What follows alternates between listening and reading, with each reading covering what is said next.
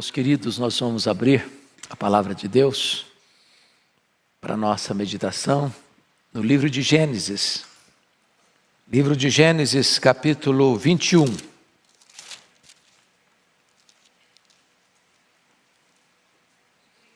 Faremos a leitura até o verso 21, de 1 a 21. Lido o texto, mantenha sua Bíblia aberta, por favor. Visitou o Senhor a Sara, como lhe dissera, e o Senhor cumpriu o que lhe havia prometido. Sara concebeu e deu à luz um filho, a Abraão, na sua velhice, no tempo determinado de que Deus lhe falara. Ao filho que lhe nasceu, que Sara lhe dera luz, pôs Abraão o nome de Isaque. Abraão circuncidou a seu filho Isaque quando este era de oito anos, ou melhor, de oito dias segundo Deus lhe havia ordenado. Tinha Abraão cem anos quando lhe nasceu Isaac, seu filho. E disse Sara: Deus me deu motivo de riso, e todo aquele que ouvir isso vai rir-se juntamente comigo. E acrescentou: Quem teria dito a Abraão que Sara amamentaria um filho? Pois na sua velhice lhe dei um filho. Isaac cresceu e foi desmamado. Nesse dia em que o menino foi desmamado, deu Abraão um grande banquete. Vendo Sara que o filho de Agar, a egípcia, a qual ela dera à luz a Abraão, caçoava de Isaac, disse a Abraão: Rejeita essa escrava e seu filho, porque o filho dessa escrava não será herdeiro com Isaac, meu filho. Pareceu isso muito penoso aos olhos de Abraão por causa de seu filho. Disse, porém, Deus a Abraão: Não te pareça isso mal por causa do moço e por causa da tua serva. Atende a Sara em tudo o que ela te disser, porque por Isaque será chamada a tua descendência. Mas também do filho da serva farei uma grande nação, por ser ele teu descendente. Levantou-se, pois, Abraão de madrugada, tomou o pão e um odre de água, pô-los às costas de Agar, Deu-lhe o menino e a despediu. Ela saiu andando errante pelo deserto de Berseba. Tendo-se acabado a água do odre, colocou ela o menino debaixo de um dos arbustos e, afastando-se, foi sentar-se de frente à distância de um tiro de arco, cerca de cem metros. Porque dizia: Assim não verei morrer o menino. E, sentando-se em frente dele, levantou a voz e chorou. Deus, porém, ouviu a voz do menino. E o anjo de Deus chamou do céu a Agar e lhe disse: Que tens, Agar? Não temas, porque Deus ouviu a voz do menino daí onde está.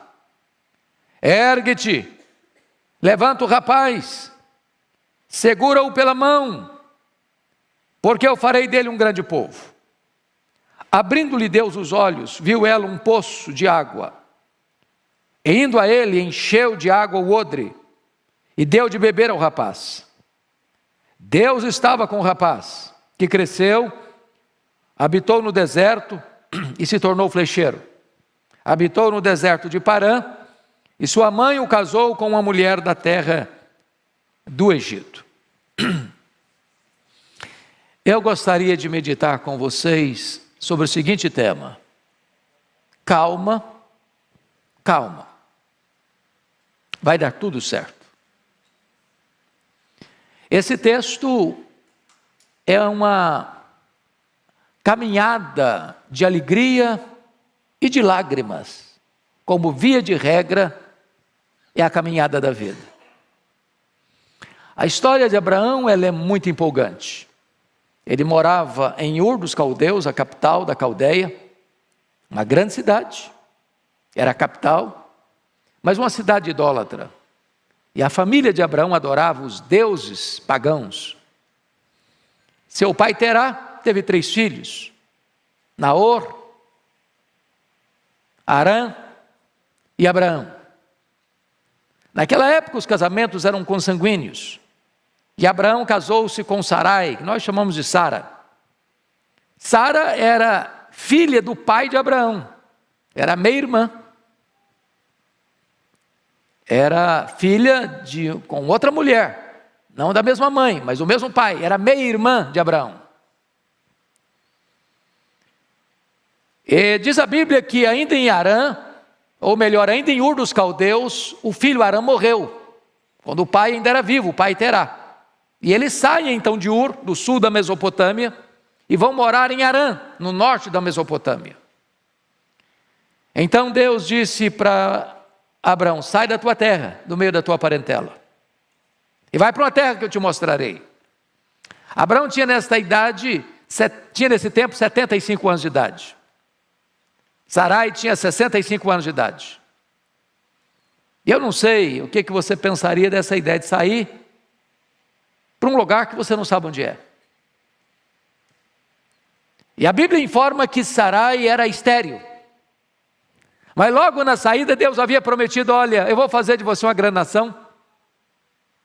Através de você eu vou abençoar todas as famílias da terra. E mais tarde Deus disse para ele que a descendência dele seria como o pó da terra, e depois disse que seria como as estrelas do mar, como as estrelas do céu. Mas os anos se passaram, e Abraão está com 85 anos, 10 anos depois. Eles já tinham tido peripécias.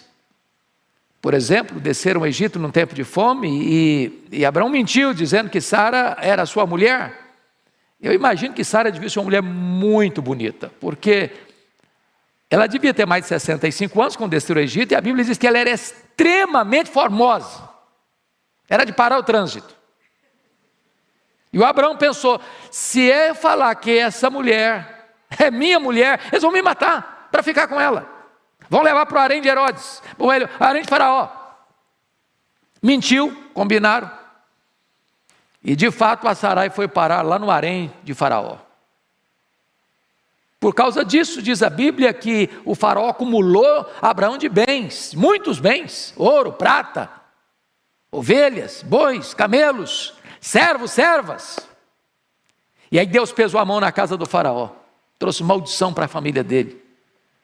O faraó foi procurar o Abraão, deu uma bronca nele, e descobriu a verdade, expulsou Abraão da terra deles. Mas Abraão foi levando muitos bens, escravos e escravas. Agora está Abraão com 85 anos, 10 anos depois.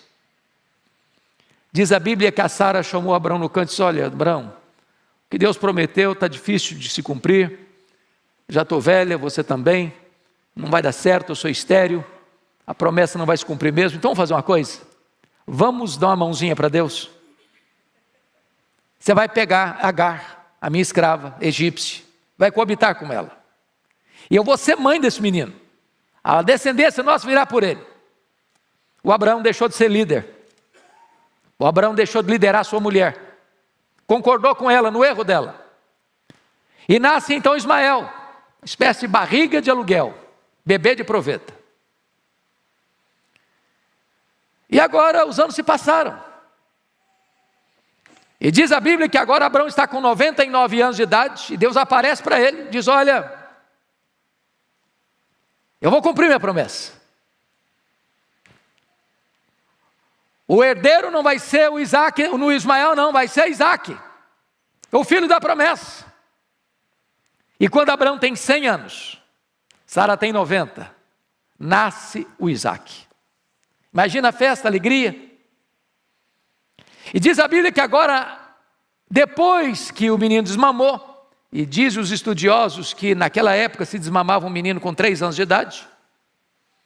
E agora pensem comigo, se o Ismael nasceu quando Abraão tinha 86 anos, e o Isaac nasceu quando Abraão tinha 100, junta mais três de amamento, de aleitamento, então significa que o Ismael tem 17 anos, quando o Isaac tem 3.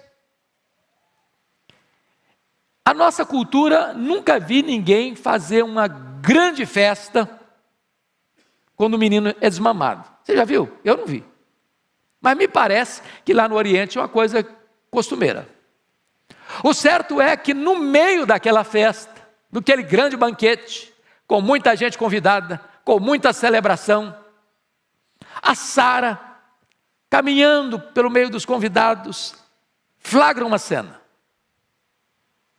Ela viu Ismael, com 17 anos de idade, zombando, a nossa, a nossa versão diz estava caçoando, mas a ideia aqui era de zombar de forma ferrenha, de forma dura, cáustica, consciente, do menino de três. Aqui entra um cenário, irmãos, que eu gostaria que você e eu parássemos para pensar, porque esse texto tem um fator histórico e depois eu vou tratar do assunto teológico do texto. Mas vamos primeiro ao aspecto histórico. Tem horas que a tristeza, a lágrima brota no meio da festa, a zé da festa. Você planejou um momento de celebração e de repente um fato acontece, estraga tudo azeda tudo. O Abraão que tira tempo na sua agenda sacrossanta para celebrar o comum, agora enfrenta um drama. A Sara fica tão irritada, ela fica tão nervosa, ela perde tanto equilíbrio, que ela chega para Abraão e diz assim: rejeita essa escrava, porque o filho dessa escrava não será herdeiro com meu filho Isaque. E aqui eu chamo a sua atenção para alguns pontos muito importantes nessa passagem.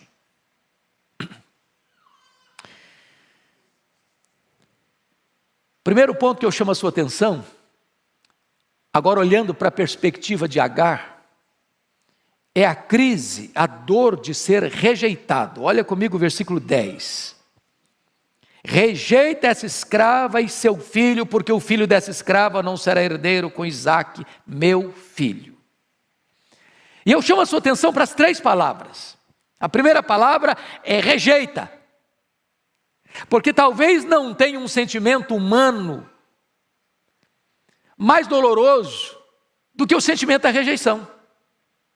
Porque só é rejeitado quem um dia foi prezado. Só é jogado fora quem um dia valeu para alguma coisa. Só é considerado inútil e descartável quem um dia foi útil e importante. E quantas pessoas machucadas na vida, porque foi rejeitado pelo namorado, pela namorada, pelo noivo, pela noiva, pelo marido, pela esposa, pelo amigo, pelo irmão.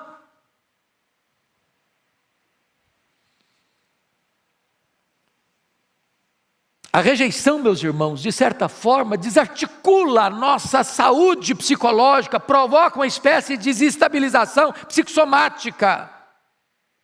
A rejeição parece que joga o ser humano ah, no fundo da desvalorização, ah, ah, introjeta esse sentimento de monturo no ser humano. Rejeita. Mas chama atenção para a segunda palavrinha do texto. Vejam vocês aí a palavra rejeita essa. É, quando a crise é tão grande que o ser tratado como um, ser indefinido da história, rejeita essa. Agora Agar não tem nome, agora Agar não tem valor, agora Agar não tem identidade. Agora Agar não é uma pessoa, é uma coisa, é um objeto. Descartável, rejeita essa escrava. E note mais, é, a Sara diz assim: rejeita essa escrava e rejeita também o seu filho.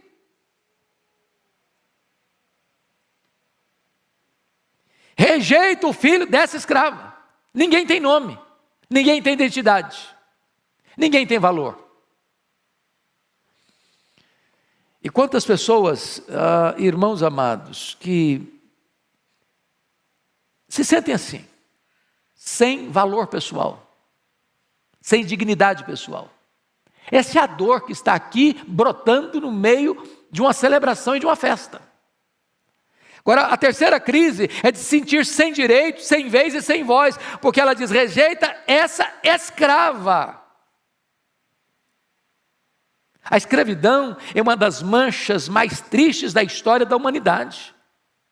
Aliás, só notinha de rodapé, o Laurentino Gomes acaba de lançar o segundo volume da trilogia Escravidão.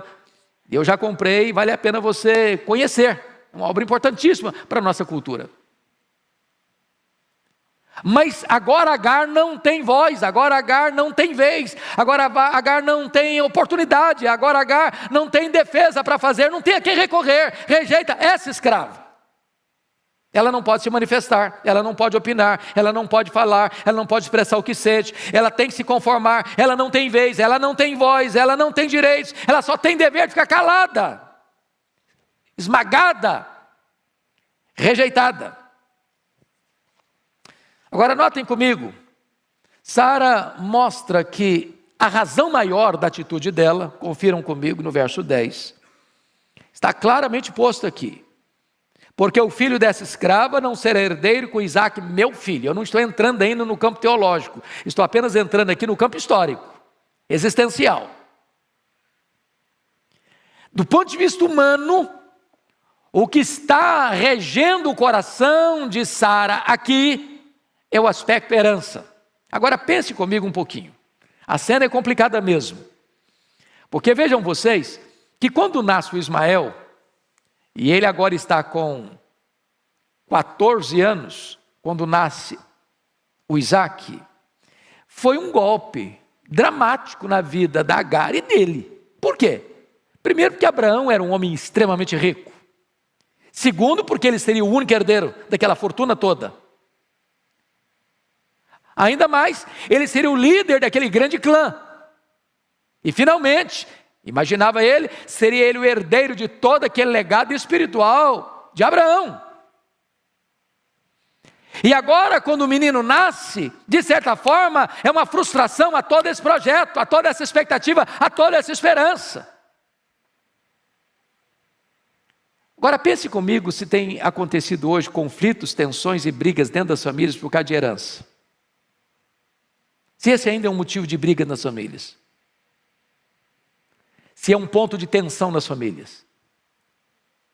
Agora, vamos avançar um pouco mais e ver que a crise, ela vai se estabelecendo por se sentir de certa forma sem rumo na caminhada da vida, porque olha comigo agora, por gentileza, o versículo 14 do nosso texto.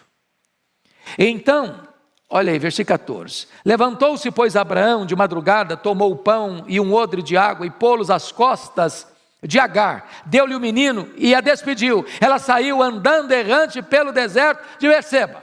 Então veja comigo algumas coisas. Primeiro, ela saiu. Tem que ir embora. Não tem mais espaço.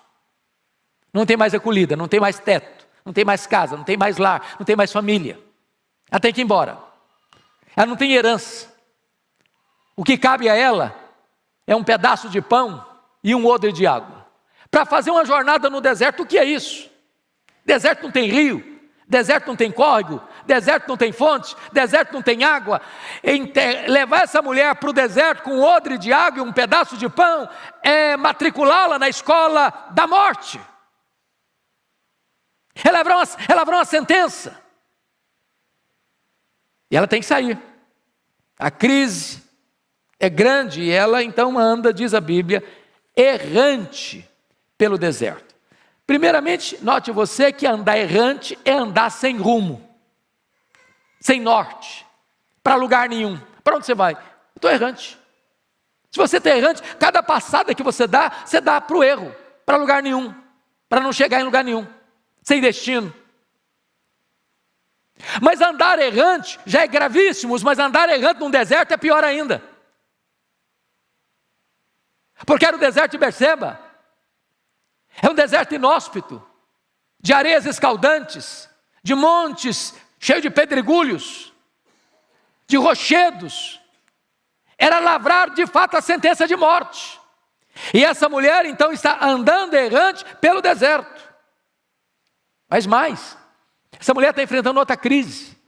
A crise de esperar o que só pode fazê-la se desesperar.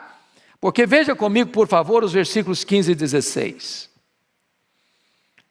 Tendo-se acabado a água do odre, colocou ela o menino debaixo de um dos arbustos, e afastando-se, veja comigo, e afastando-se, foi sentar-se de frente, à distância de um tiro de arco, que representa 100 metros, porque dizia: Assim não verei morrer o menino.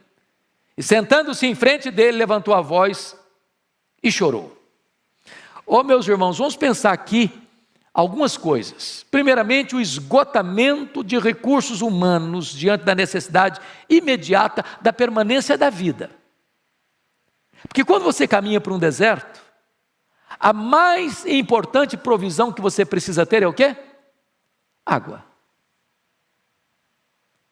Eu fico imaginando, porque o odre muitas vezes era feito de couro, e às vezes o couro amolecia um pouco, ela espremendo aquele pedaço de couro do odre para sair a última gota, talvez para umedecer os lábios do menino, os pés já inchados, o calor escaldante, o sol implacável, as areias esbraseantes, um lugar que não tem direção, ela está errante, ela está caminhando sem rumo, sem direção, e de repente acaba a última gota d'água, é a sentença de morte. Então diz a Escritura, que ela bota o menino debaixo de um arbusto, se afasta 100 metros, e aquele local é a CTI, onde o filho dela vai dar os últimos suspiros e morrer. É o cenário final, é a crise fatal, é o desespero pleno. Ela perdeu tudo. Ela perdeu o lar, ela perdeu o abrigo, ela perdeu o nome, ela perdeu o direito, ela perdeu a liberdade, ela perdeu o pão, ela perdeu a água, ela perdeu o teto, ela perdeu o sentido da vida, ela agora vai perder o filho. Você pode imaginar uma crise maior que essa? Mas veja comigo o verso 17. Agar experimenta a crise de esperar o que faz desesperar, porque ela não consegue enxergar naquela situação a presença de Deus. Veja o 17 comigo. Deus, porém, ouviu a voz do menino, e o anjo de Deus chamou do céu Agar e lhe disse: Que tens, Agar? Não temas, porque Deus ouviu a voz do menino daí onde está. Então, chama a sua atenção para esse ponto, meu amado irmão. Ela chora, mas ela não ora. Chorar sem orar é o último degrau do desespero. Tem hora que nós estamos encurralados de tal maneira por uma crise que a única coisa que conseguimos fazer é chorar. Não esperamos mais nada. Não temos expectativas de mais nada. Não acreditamos que a situação vai ser revertida mais. Jogamos a toalha, desistimos, só choramos. Só entregamos os pontos. Eu fico olhando, por exemplo, o cenário de Pedro, naquela prisão de segurança máxima de Faraó. Ele estava lá, aguardando apenas terminar a festa para ser assassinado pelo cruel Herodes Agripa I. Mas diz a Bíblia que havia oração incessante a Deus em favor dele. Tem gente que desiste. Se você pega, por exemplo, a história do Eli, quando Deus falou para o Samuel, e ele falou: O que, que Deus falou para você, Samuel? Olha, a sua casa vai ser dizimada, vai ser destruída. Ele cruzou os braços, é isso mesmo. Aceitou passivamente a decretação da derrota. Eu esperava de Eli uma outra atitude. Meu Deus, me dá uma chance final. Me ajude, Senhor. Eu não quero perder os meus filhos. Eu não quero ver meus filhos morrendo. Meu Deus, me dá uma nova oportunidade. Ele se rendeu, ele se capitulou. A mesma situação do rei Ezequias. Quando o profeta Isaías disse para ele: Olha, rei Ezequias, o seu coração se exaltou diante de Deus, então escuta isso aí: a Babilônia virá, e a Babilônia vai saquear tudo, e a Babilônia vai fazer os seus filhos cativos, e a Babilônia vai castrar os seus filhos, eles vão ser eunucos. E o Ezequias diz: Boa esta palavra que tu disseste. Boa como? Boa como? Tem gente que se conforma, tem gente que aceita sem orar, sem insistir, sem clamar aos céus. A Agar estava nessa situação, apenas chorando, esperando a morte do seu filho. Mas vejam vocês, amados, que a crise como um projeto libertador de Deus na vida desse menino. Porque a primeira coisa que me impressiona é que Agar é expulsa da casa de Abraão sem ter seu nome citado. Rejeita esse escravo.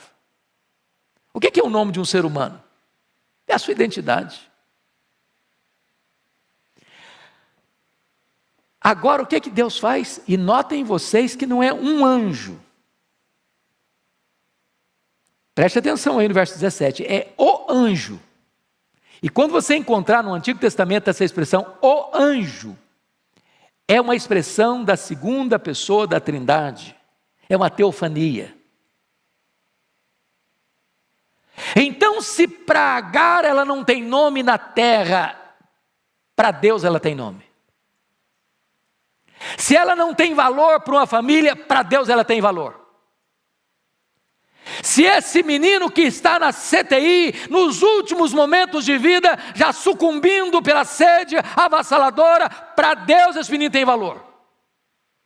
O que representa isso para nós, irmãos? Talvez você que está me assistindo aqui, ou talvez você que está me assistindo aí pela internet, está vivendo um momento tão difícil, tão doloroso, tão amargo, que você diz: Meu Deus, agora não tem mais jeito, agora eu estou no funil da história, agora eu estou no fundo do poço, agora eu estou no fim da linha, para mim não tem mais esperança, para minha família não tem mais jeito, para o meu casamento não tem mais jeito. Eu quero dizer para você que Deus conhece o seu nome, que Deus sabe onde você está, que Deus é poderoso para virar o jogo, que Deus é poderoso para virar a mesa, que Deus é poderoso para restaurar a sua sorte.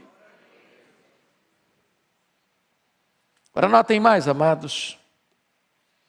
Vejam vocês comigo, por gentileza.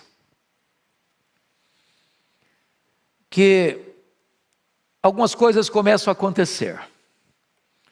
Primeiramente, Deus afasta de nós, na hora das nossas crises mais agudas, esse sentimento de monturo, de desprezo, de rejeição.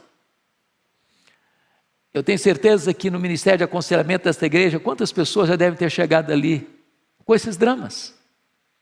Pessoas que tiveram a rejeição no ventre, pessoas que foram rejeitadas ao nascer, pessoas que se sentem rejeitadas ainda hoje, depois de adultas. Pessoas que carregam feridas emocionais que nunca foram convenientemente tratadas, terapeutizadas. E hoje eu quero dizer a você, meu amado, que Deus está dizendo para você aqui, que você não é esse, você não é essa, você é alguém, você tem nome, você tem identidade, você tem valor, Deus se importa com você. Mas notem mais, notem mais. Este Deus faz uma pergunta para ela: Que tens, Agar? Que tens, Agar? E eu gosto dessa expressão, porque o Senhor não está precisando ser informado. Quem está perguntando sabe que tem, que está acontecendo com ela. O Senhor está querendo que ela tenha liberdade de falar. Porque a pior escravidão, irmãos, é a escravidão de não poder se expressar de não ter liberdade de expressão, de você não falar o que sente, de você não poder abrir o coração, de você não poder destrancar os cadeados da alma, de você dizer está doendo, ou você dizer está doendo e ninguém se importa. O Senhor Deus está fazendo uma espécie de terapia divina com ela. Dizer, abra a boca, minha filha. Destranque a alma. Despeja o que está aí dentro.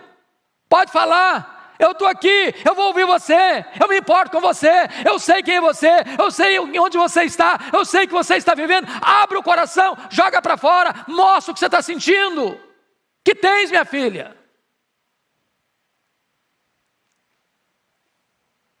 Agora notem.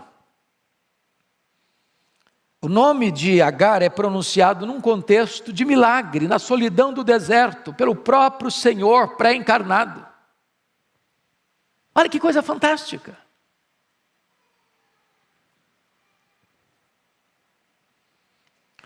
Agora veja você comigo, por favor, versos, o verso uh, 17, 18, quando Deus diz para ela assim: Não tenhas medo, não temas, porque Deus ouviu a voz do menino daí onde está.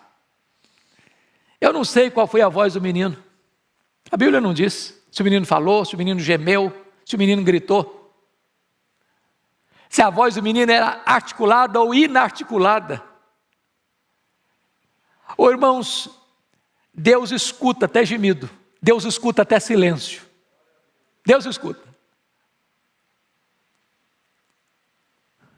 E eu queria hoje, com toda a intensidade da minha alma, dizer que, mais do que nunca, Deus está escutando a voz dos meninos deste país. Eu não sei se você está vendo o que está acontecendo no Brasil, e isso não traz indignação à sua alma, repulsa o seu coração. Eu não sei se você se conforma diante do silêncio das autoridades constituídas, onde as crianças brasileiras estão sendo usadas para comércio e para fazer propaganda de ideologia de gênero, usando as nossas crianças para perverter princípios e valores da família. Onde está o ECA? Onde está o cuidado com criança e adolescência dessa pátria? Onde são as autoridades que olham isso passivamente? Ou aplaudem isso? Crianças sendo usadas para aquilo que vai desconstruir princípios e valores induzindo crianças a práticas sexuais precoces e pervertidas. E podem ter certeza, meus irmãos, Deus não fica passivo lá nos céus diante de um abuso como este. Deus ouviu a voz do menino. Agora notem. Deus dá uma palavra para a mãe. Deus dá uma palavra para Agar. E notem comigo o verso 18, que Deus tem três afirmações para dizer para ela. Primeiro, ergue-te. Ergue-te. Toma posição, mulher. Não entregue o seu filho. Não abandone o seu filho. Não desista do seu filho. Não entregue o seu filho à morte. Levanta. Posição de firmeza, de combate. Ergue-te. Tem muitos filhos, irmãos, que estão caminhando para a morte porque os pais não se posicionam, porque os pais não tomam medida, porque os pais estão vendo e não fazem nada.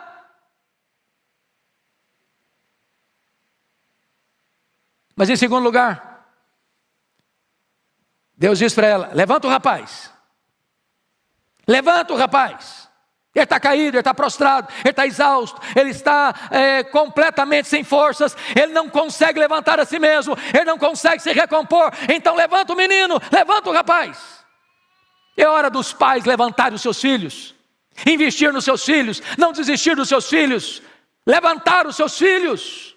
Mas Deus diz mais para ela: segura-o pela mão segura-o pela mão. Irmãos amados, está na hora de pai e mãe ficar do lado do seu filho, da sua filha, aqui não, aqui não, aqui não.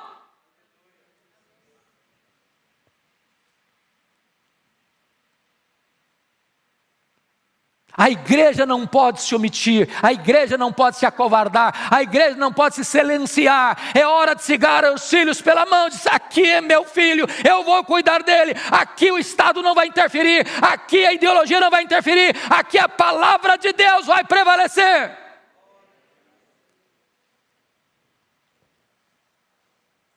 Agora notem, irmãos, que Deus muda tudo na crise porque providencia um escape milagroso para quem está falido de recursos. Veja o verso 19 comigo. Abrindo-lhe Deus os olhos, viu ela um poço de água, e indo a ele encheu de água o odre e deu de beber ao rapaz. Eu não sei se Deus criou aquele poço naquele momento ou se aquele poço já existia, a Bíblia não diz, porque Deus pode fazer. Deus é o Deus da provisão. Foi ele quem abriu o mar vermelho? Foi ele que fez brotar água da rocha? Foi ele que fez descer maná todo dia? Foi ele que abriu o Jordão? É ele que faz com que a mulher estéril seja alegre mãe de filhos? Ele que levanta os nossos filhos e dá esperança para eles? Ele é o Deus dos milagres. E quando você está no fundo do poço, no fim da linha, no final dos seus recursos, Deus pode fazer um milagre, porque os fracassos humanos não alteram e não podem frustrar os propósitos eternos de Deus. Aquilo que parecia morte tornou-se vida. Aquilo que parecia o fracasso total vai se transformar numa grande força, porque diz a Bíblia que o menino Deus estava com o rapaz, e o menino cresceu, habitou no deserto, se tornou flecheiro, habitou no deserto de Parã, a sua mãe o casou com a mulher egípcia, ele vai se tornar pai de doze tribos. Então eu quero concluir o aspecto histórico para fechar com o aspecto teológico, dizendo o seguinte: a crise está grande. Você está com medo da situação? O cenário é cinzento. Você vê sinais de desespero, até de desesperança e até de morte, rondando a sua vida. Entenda uma coisa: Deus está no controle. Calma. Calma. Deus já escreveu o seu último capítulo. Você não sabe, mas Deus já escreveu. Ele sabe que está lá no fim. Ele está no controle. As promessas deles não caem por terra. Ele pode reverter o quadro mais sombrio da sua vida. Mas sabe o que é curioso? E eu quero concluir aqui, porque é o aspecto teológico desse texto. É o versículo 12 e 13. Do ponto de vista humano, irmãos, a atitude de Agar, a atitude de Sara com Agar, é uma atitude reprovável. Desumana até. Porém, os erros humanos não frustram os projetos de Deus. Olha o que Deus disse para o próprio Abraão nos versos 12 e 13. Porque o verso 11 diz que pareceu isso muito penoso aos olhos de Abraão por causa de seu filho. Eu imagino. Você já pensou que que abre mão num menino de 17 anos? É filho. Filho é filho. Você ama, é sangue. Você não descarta. Mas aí Deus chega para Abraão no verso 12 e diz assim: Não te pareça isso mal por causa do moço e por causa da tua serva Atende a Sara em tudo o que ela te disser, porque por Isaac será chamada a tua descendência. Aí agora vamos entrar no aspecto teológico. O que Sara estava fazendo, na verdade, é uma espécie de profecia. Na verdade, o Ismael não deveria ficar mesmo com Isaac. Eram dois povos. Eram nações distintas. Eram crenças distintas. Eram valores distintos. Essas duas mulheres representavam alegoricamente as duas alianças. Esses dois filhos representavam os escravos e os livres. E Paulo vai usar essa passagem, e eu chamo a sua atenção para isso. Por favor, olhe comigo Gálatas capítulo 4, e a gente encerra aqui. Gálatas capítulo 4, onde Paulo vai dar a interpretação teológica desta passagem. E vale apenas ler com atenção o significado, Gálatas 4, a partir do verso 21 até o 31. Eu vou pedir que você se levante,